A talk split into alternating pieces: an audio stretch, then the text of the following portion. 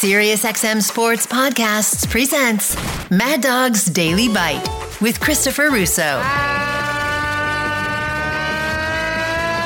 Good afternoon, everybody. Let's start it with the football, and let's start it with some injuries uh, as we kick off the weekend. Uh, not yet, but you know, we start thinking a little bit now. Practice Wednesday, coaches availability, all those kinds of things. Let's look into where we are now with the games. First off, it's a bigger story than just the specific game, which we will get to. The bigger story aspect of this, but no Tua and no Bridgewater from Miami against Buffalo. Uh, that is an absolute disaster. It destroys the game.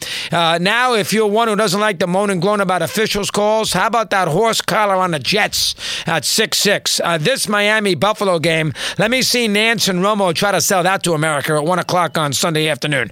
That game is as bad a game as you ever can imagine. Buffalo is already a two touchdown spread. Now, they have a tendency to play down to their competition, and they have a tendency not to cover these big numbers. They didn't cover in Detroit, they didn't cover again. They lost to Minnesota outright, they barely covered against New England.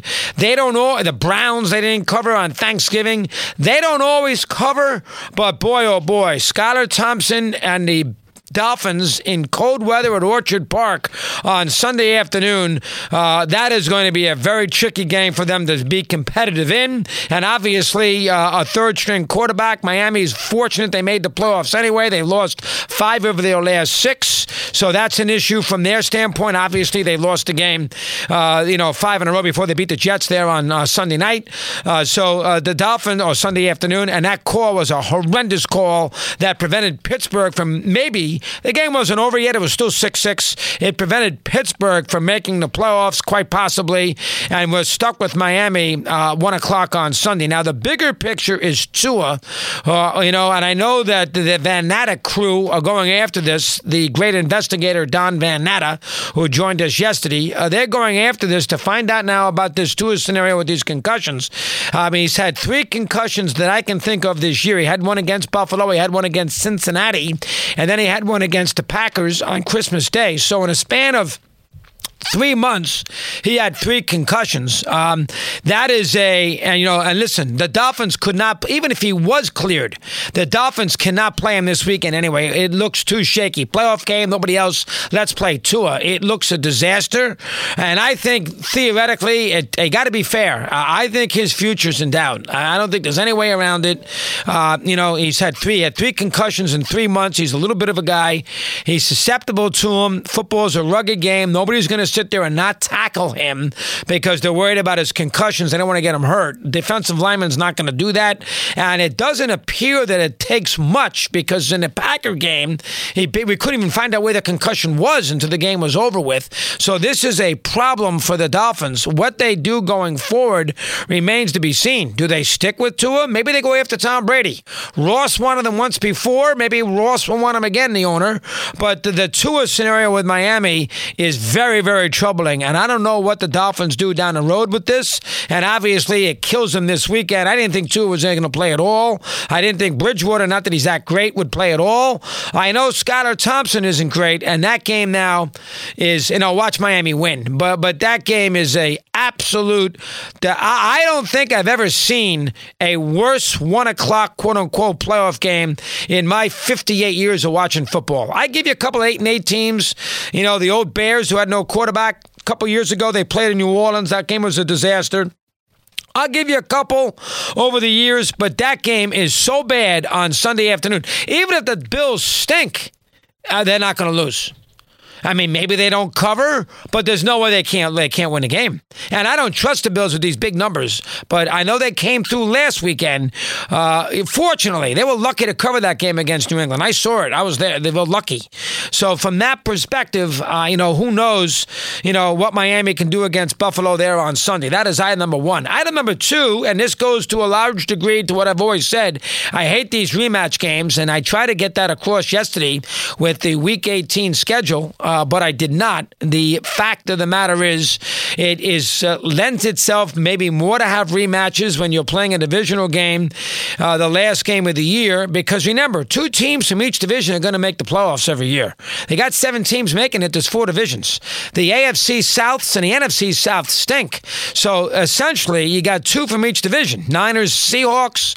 You know, well, you got three in the one division because there's only one with the NFC North. But you get the idea. The chances of a rematch increase when there's so many playoff teams and you play Week 18 is a divisional scenario, and that's what we have now with Baltimore and Cincinnati.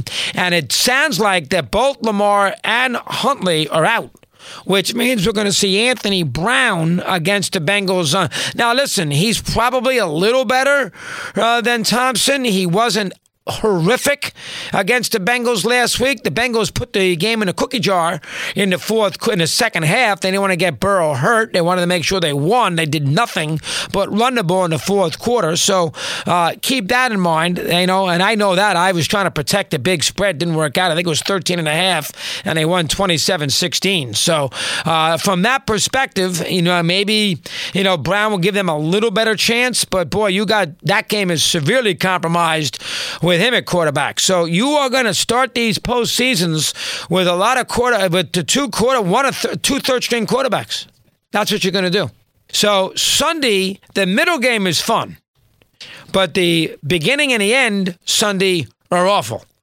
Uh, it's bad. I mean, you cannot, under any circumstances, make a case for the Dolphins. I don't know if you can make a case for Baltimore if they play Brown, and I don't think you can make a case for Seattle against San Francisco. Chances are it might rain. What else does it do in Northern California these days?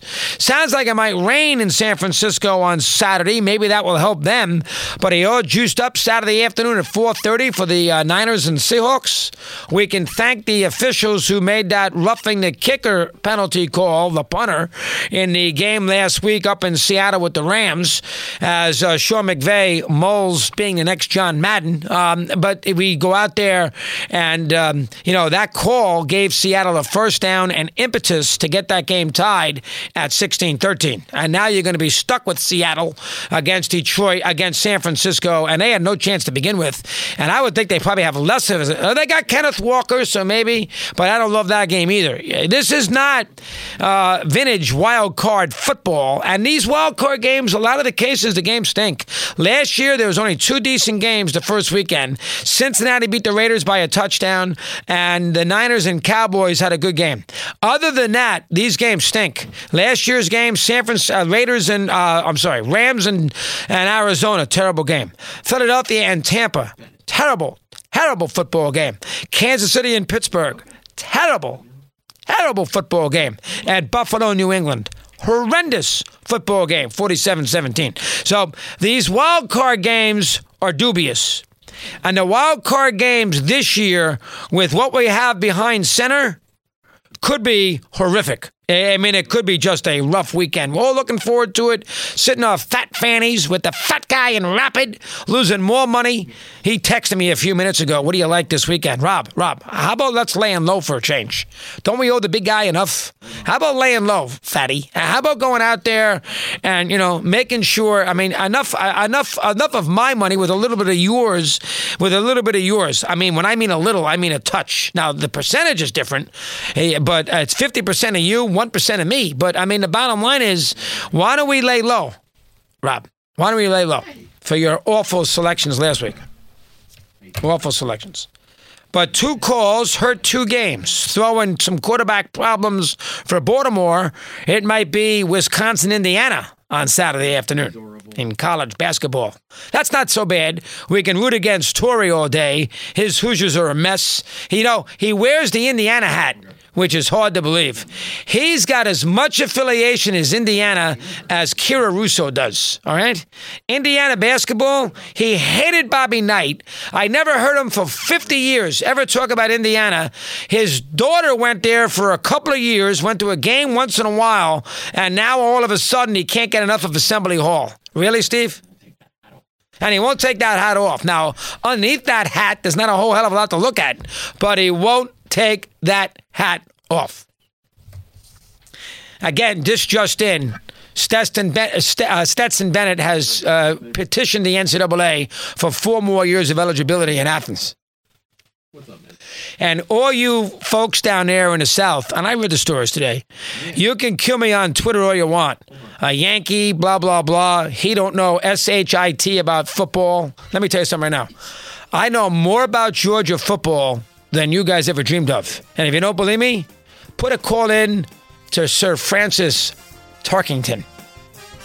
Hello? Want more, Chris Russo? Listen to Mad Dog Unleashed weekdays from 3 to 6 p.m. Eastern on Mad Dog Sports Radio, Sirius XM Channel 82.